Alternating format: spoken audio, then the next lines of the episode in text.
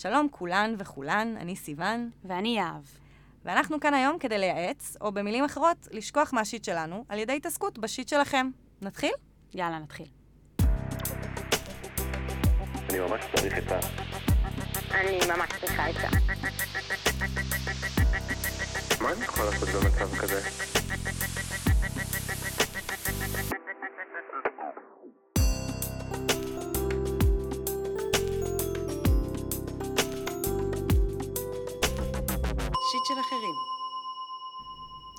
אז היא כותבת, אני בזוגיות 5 שנים. עם בחור עם לב טוב, מספק לי יציבות וביטחון, גם מבחינה רגשית וגם מבחינה כלכלית. כיף לי איתו והוא הפרטנר הכי טוב להרפתקאות שבא לי לעשות. אני אוהבת אותו אהבת אמת. הוא גם הקרקע הבטוחה שלי, יחד עם כנפיים. יש בינינו 13 שנות הבדל. הוא המבוגר. במיניות יש בינינו פער. אם מחוץ למיטה התקשורת שלנו די טובה, אז בתוכה אנחנו לא מצליחים כל כך לתקשר. כל אחד מושך לכיוון שלו, כל אחד אוהב משהו אחר, והוויתור גדול מדי כשאנחנו מנסים להתפשר למען השני. אני אוהבת לעשות אהבה עם רכות, איטיות, רוחניות, עם הכנה מוקדמת ומשחק מקדים ארוך. אפשר לכנות את זה סקס טנטרי, בלי מטרות ויעדים. הוא רוצה לזיין אותי. פשוט ככה. בשיא האור, בספונטניות, בצורה משפילה לפעמים, שלוקח ואוחז וכוחני ומכאיב, בלי מבטים. הוא לא משמיע קול, בלי שיחה. הוא נבוך כשאני מסתכלת לו בעיניים, גם אחרי 5 שנים. לפעמים זה כן מדליק אותי, אבל מודע שזה לא הקטע שלי. לפחות לא לעשות את זה רק ככה או לאורך זמן ארוך. זה מכאיב לי ומנתק אותי מהסיטואציה. אנחנו מתווכחים המון על המיניות, קשה לנו לדבר על התחום הזה. מרגישים שיש פער מטורף בין הגישות שקשה לנו לגשר עליו ולהגיע לעמק השווה. כל התגמשות מרגישה על הצד השני כמו ויתור על העצמי. אני ממש מפנטזת על גברים שירצו לקיים איתי סקס כמו שאני מדמיינת. מרגישה שזה חסר לי בטירוף וחוששת שזה לא יהיה לי לעולם בזוגיות הזאת. אני יודעת שזה משהו שחייב להיות לי בתוך הזוגיות או שאמצא את זה במקום אחר. יודעת שגם הוא קמה לסקס מהסוג שלו, כי אנחנו מדברים על זה. האופציה של לפתוח את היחסים קיימת, שכל אחד יגשים את הסקס שלו עם אחרים. מבחינה הזאת, זאת אופציה סבירה, אבל לא מושלמת, כי אני לא רוצה כל החיים לחפש את הסקס הטוב בחוץ. זה גורם לי להרגיש לבד, לא מסופקת, לא מביאה את עצמי לידי ביטוי, עוצרת את מה שבא לי באמת, לא מגשימה את עצמי. אני מפחדת שככה תמיד יהיה הסקס שלנו ולא אחווה מיניות כמו שאני מאחלת לעצמי. איך פאקינג מגשרים על הפער ומגשימים את עצמנו יחד ולחוד מבחינה מינית? אז היי. וואו. הבאת לנו בעיה של גדולים. כל הכבוד. באמת. זה נשמע לא פשוט, וליבנו איתך, וגם, אני גם באמת אומרת תודה על האומץ, ותודה ששיתפת אותנו, ואין לי ספק. וואי, זה באמת אמיץ, ממש.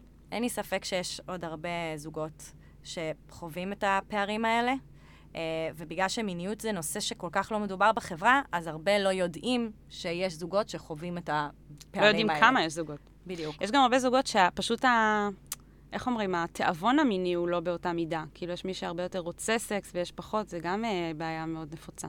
נכון. אז הדבר ראשון, את לא לבד, ואת לא המצאת את הקושי הזה, וזה חשוב לי להגיד. לגמרי. אני רוצה להתייחס לנקודה מסוימת, ואז אני אתן, סיוון פה היא המומחית לענייני מיניות. אני כן רוצה להגיד, את דיברת על האופציה של לפתוח יחסים. קודם כל, כל הכבוד שאתם ככה מדברים ומתקשרים ומנסים ליצור פתרונות ביחד.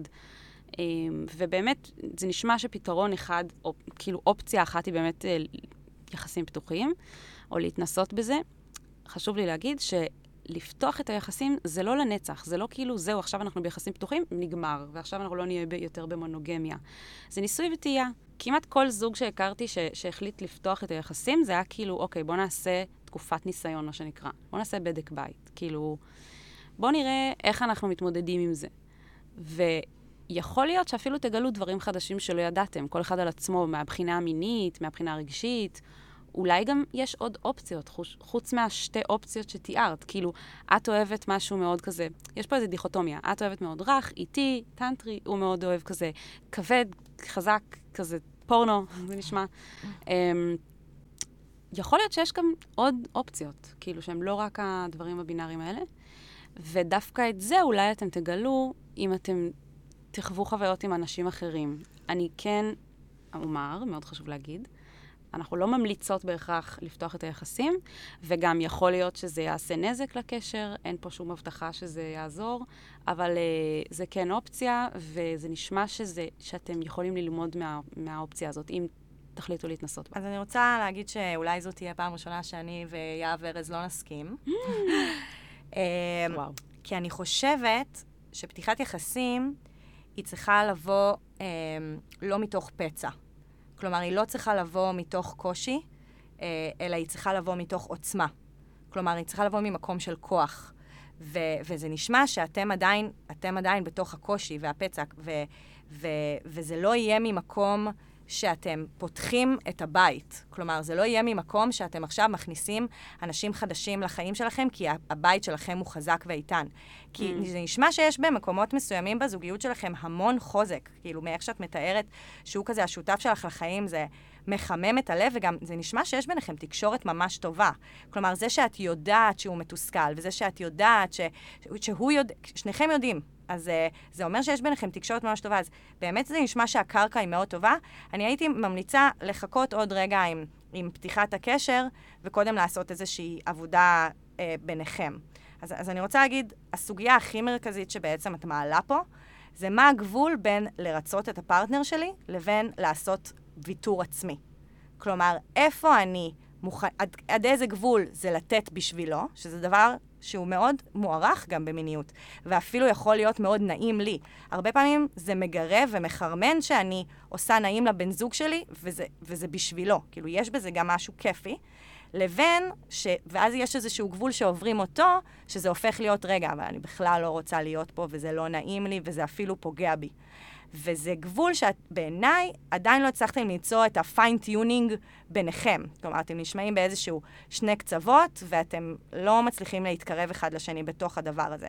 וזה באמת דורש המון הקשבה, לא רק אחד לשני, אלא גם לעצמך. כלומר, את כל הזמן צריכה להקשיב לעצמך, ואיפה הגבולות שלך, ולשאול את עצמך מה נכון לי ומה בא לי, ואז לתווך את זה לבן הזוג שלך. ובגלל זה יש לי שתי המלצות חמות.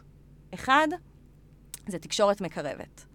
כלומר, אתם נשמעים שאתם מתקשרים מצוין, אבל כשאנחנו צריכים לתקשר את הצרכים שלנו, את מה אנחנו בעצם גם רוצים, לפעמים כשאנחנו נתקשר את זה לא על ידי דרישה, אלא על ידי צורך, זה יגייס הרבה יותר את הפרטנר שלי. אז גם יש קורסים של תקשורת מקרבת, וגם... אני ממש ממליצה לספר. הוא תורגם לעברית, קוראים לו באנגלית Non-Violent Communication, ספר מדהים, קצר, מסביר הכל בצורה סופר מפורטת. אני, גם אחרי שראיתי 4 שעות של הרצאות ביוטיוב של הבן אדם שקרא את הספר הזה, לא הבנתי את השיטה טוב, כמו אחרי שקראתי אותו, ויש אותו בעברית, אז הדבר השני שאני רוצה להמליץ, וזה לקוח מעולם הטיפול המיני, זה Sensate Focus. כמו Sensations? כן. Sensate. Sensate Focus. וזה בעצם תרגיל שהמטרה שלו הוא גם לעבוד על האינטימיות ביניכם, וגם שאתם תצליחו להיות בתקשורת עם הצרכים שלכם. אני אגיד על זה ממש בכמה מילים, אבל אני חושבת שבאמת נכון ללכת לטיפול ולעשות את זה שם בדרך הנכונה.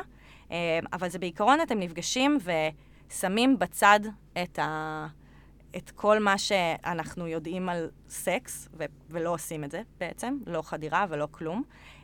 אתם נפגשים וכזה מפנים את הזמן, מתיישבים שניכם על המיטה, ובתורות כל אחד נוגע בשני, כשהשני לא יכול לעשות כלום, וגם הוא לא אומר שום דבר לבן אדם השני, ופשוט נוגע, מי שנוגע, הוא נוגע, מי שנותן, הוא נותן לפי הגבולות שלו.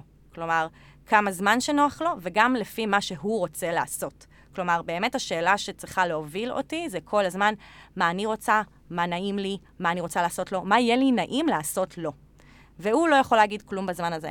ואז מתחלפים, והוא עושה לך את מה שנעים לו וטוב לו, ושוב, לא נותנים דקה מעבר למה שמתאים לי, לא עושים דבר מעבר למה שמתאים לי. כלומר, זה מאוד יכול לעזור לכם, שנייה לפני הכל, באמת שנייה להיות בתקשורת עם עצמכם, ומה נעים לכם להעניק לבן אדם השני. לא נוגעים בעברי מין, לא עושים חדירה, זה כאילו לא מיני באיזשהו... זה אינטימי, אבל לא מיני. זה אינטימי. זה לא מדויק להגיד.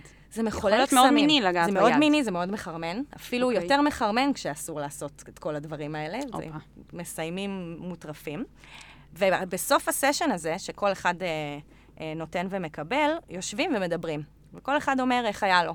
ואיך הוא הרגיש, ומה הוא רצה, ומה היה לא נעים, ומה לא היה נעים. זה לא קורה תוך כדי. זה לא דרך, זה לא הנוסחה לעשות סקס. זה תרגיל בפני עצמו. כי בעיקרון בסקס הדבר הנכון הוא לתקשר תוך כדי כל הזמן.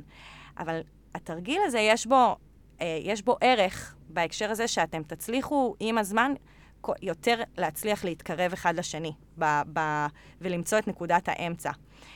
והתרגיל הזה פותח עולמות שלמים, ובגלל זה אני מאוד ממליצה שכן לעשות את זה במסגרת טיפולית. ובאופן כללי אני חושבת שכל זוג צריך בשלב מסוים ללכת לטיפול זוגי.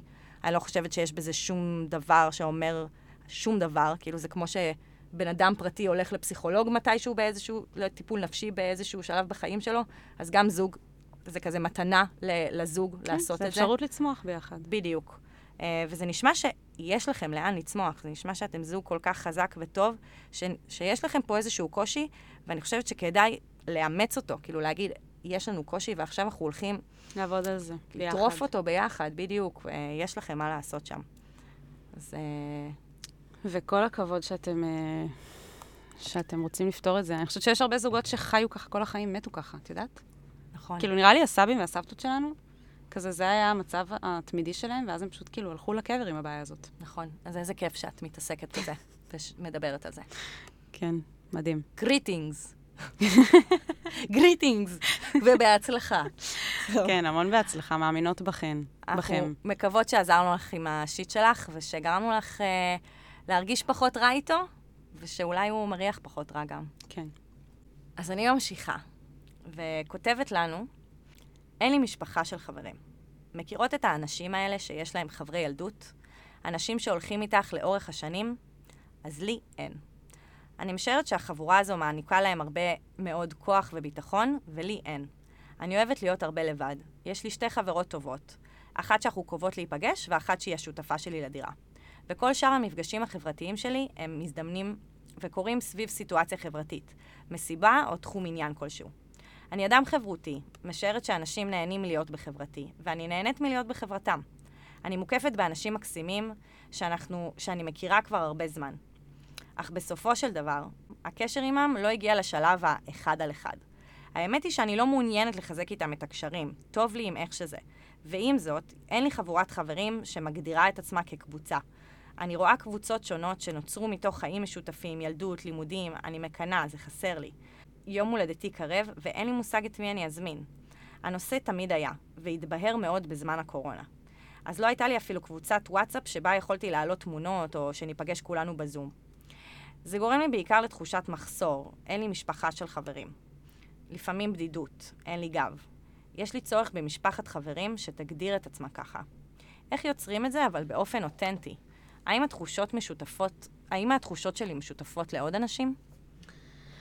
וואו. זה נשמע לי כמו שאלת השאלות, כי אני חושבת שיש הרבה מאוד אנשים שמרגישים מאוד דומה לך, כותבת יקרה.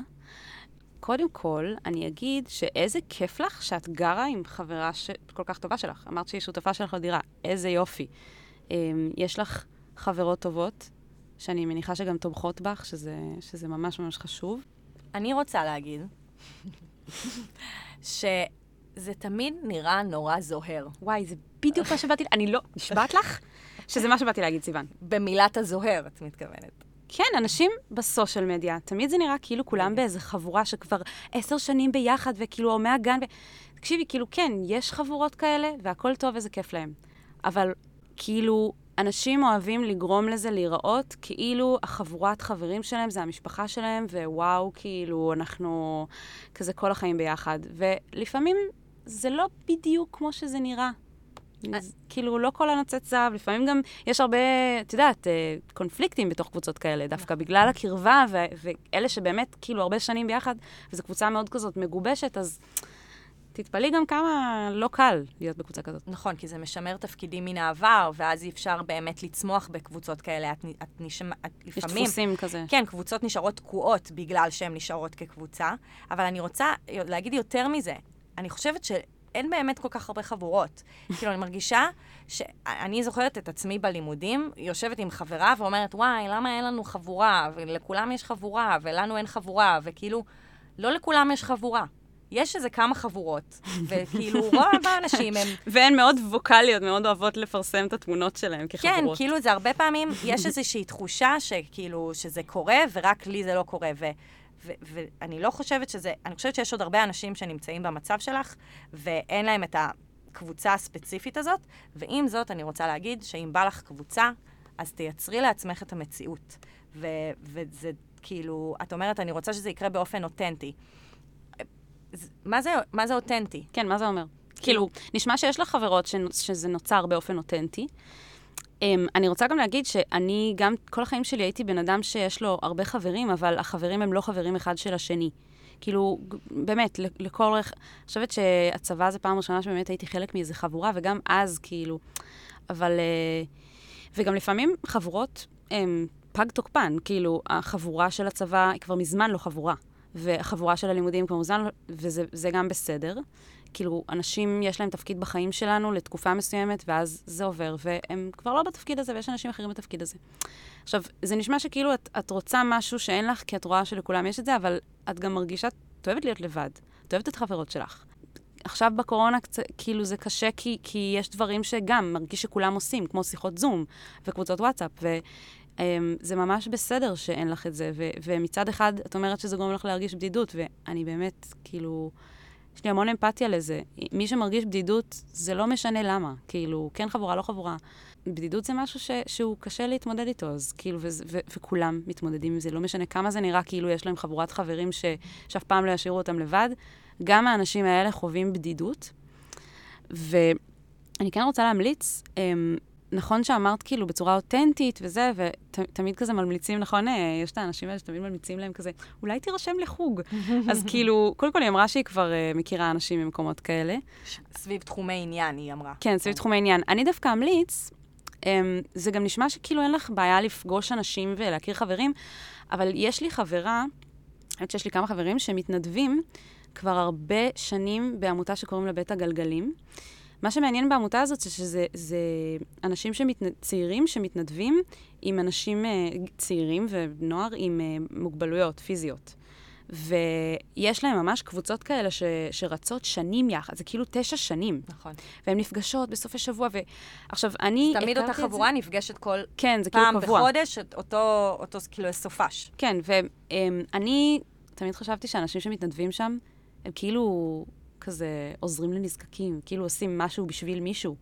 בדיעבד, אחרי מאז שהכרתי את החברה הזאת שמתנדבת, שהיא לא עם מוגבלויות, פתאום הבנתי שהיא כאילו לגמרי עושה את זה בשביל עצמה. ולקח לי הרבה זמן להבין את זה, ואז אמרתי, בונה, היא נכנסה למסגרת שמעניקה לה משפחה של חברים. הם באמת משפחה, והיא לא עושה את זה כי היא מרחמת על אף אחד. היא עושה את זה כי היא כל כך נהנית, והיא מדברת על הסופשים האלה שהם עושים ביחד, באמת, שבועות אחרי זה.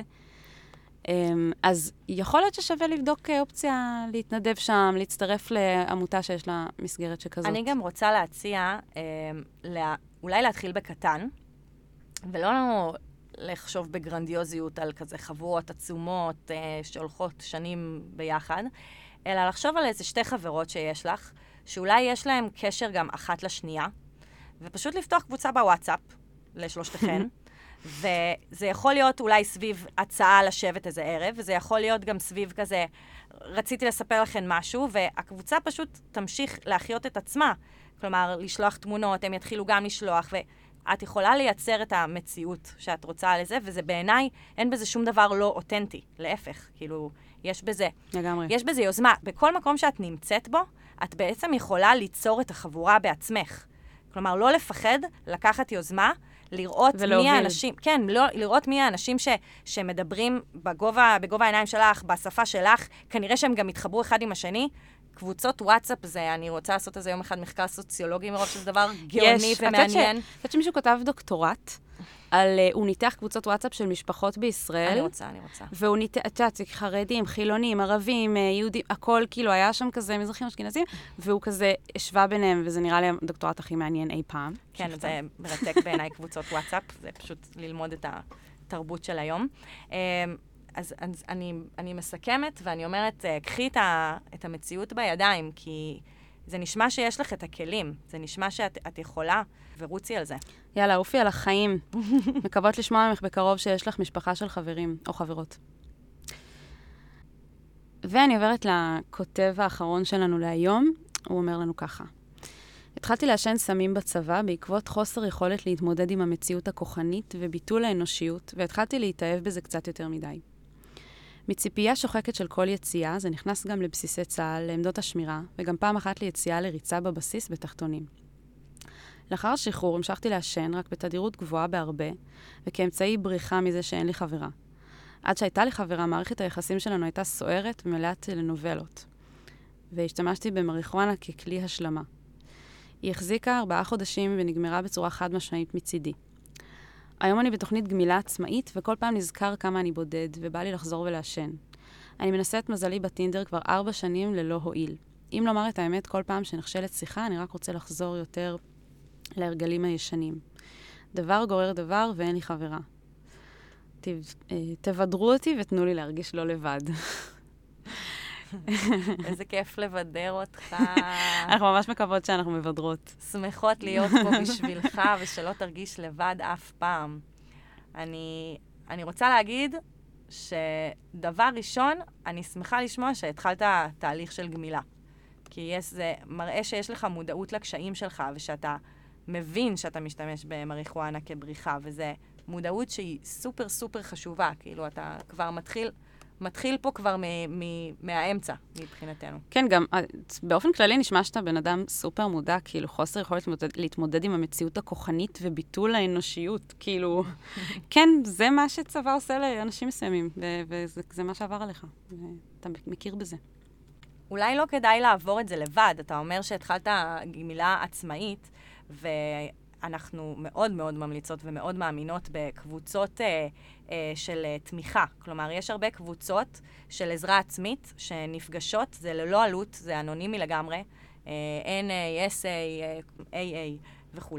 ואת פשוט יכול להצטרף להם, אתה יכול לחפש את זה באינטרנט, והקבוצה הזאת פשוט עוזרת לך לא להרגיש לבד. אני רוצה להגיד שיש גם קבוצות בפייסבוק של גמילה ממריחואנה, נכון, שהם נכון. כותבים שם המון כזה קטעים מצחיקים, והם תומכים שם אחד בשני. כלומר, מריחואנה זה כזה נפוץ, שזה פשוט, יש הרבה יותר אנשים שמדברים על זה, עוברים את הקשיים לגבי זה, כלומר, אתה באמת לא לבד, ואין סיבה שתעבור את זה לבד. כן, יש המון אנשים שמכורים לוויד, אבל אני חושבת שבמקרה שלך, אולי כדאי לשקול ללכת לטיפול, כאילו טיפול פסיכולוגי, בנוסף לגמילה וקבוצת תמיכה, שקבוצת תמיכה היא תתמוך בגמילה, אבל הגמילה, כלומר, ההתמכרות פה זה לא, אני לא מרגישה שזה שורש הבעיה, ההתמכרות היא רק סימפטום. ואיך אני יודעת את זה?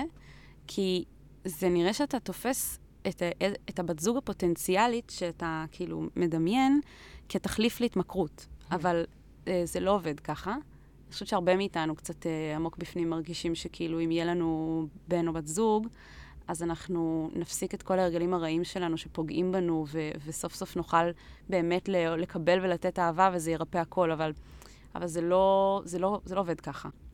אם אתה תאהב את עצמך באמת, אז מישהי תוכל לאהוב אותך, ואפילו יש סיכוי שאתה תעשה איזשהו תהליך עם עצמך, ואתה לא תצליח כל כך להיגמל מהוויד, אבל תהיה במקום הרבה יותר חזק נפשית, ותכיר מישהי, ואולי אפילו תתמוך בגמילה שלך, אבל זה לא כאילו תמיד קורה בשרשרת. כאילו אני אגמל ואז תהיה לי חברה, או תהיה לי חברה ואז אני אגמל, שזה מה שהרבה אנשים חושבים.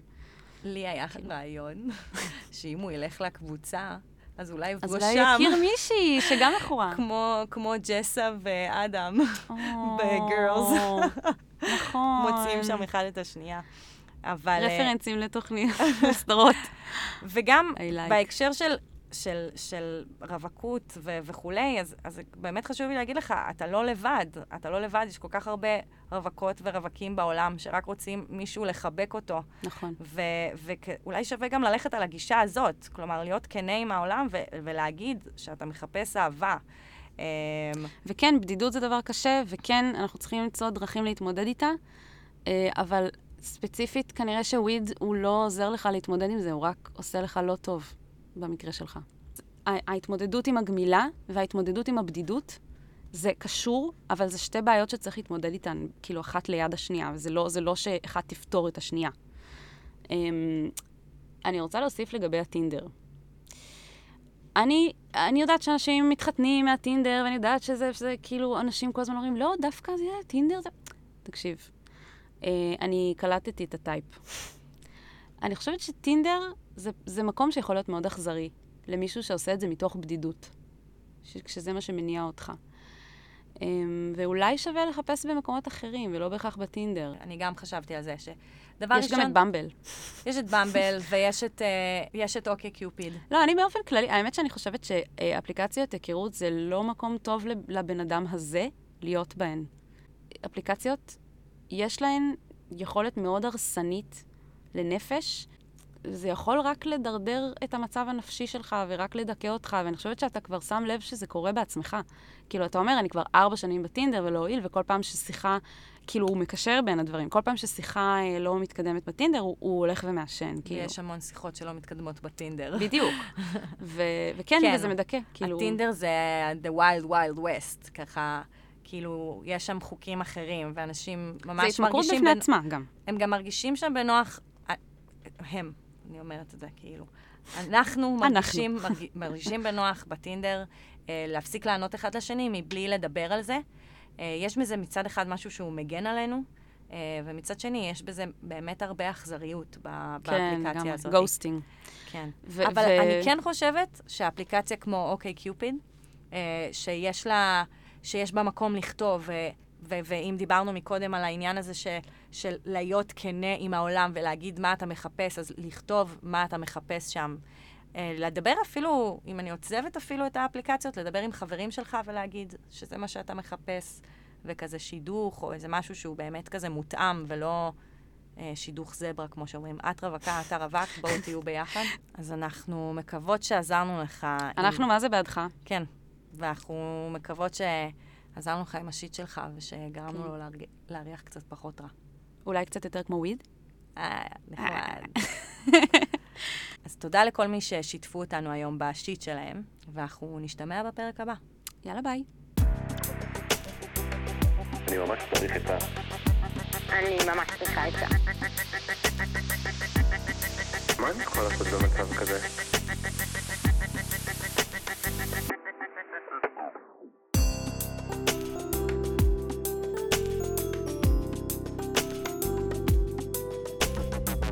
של אחרים.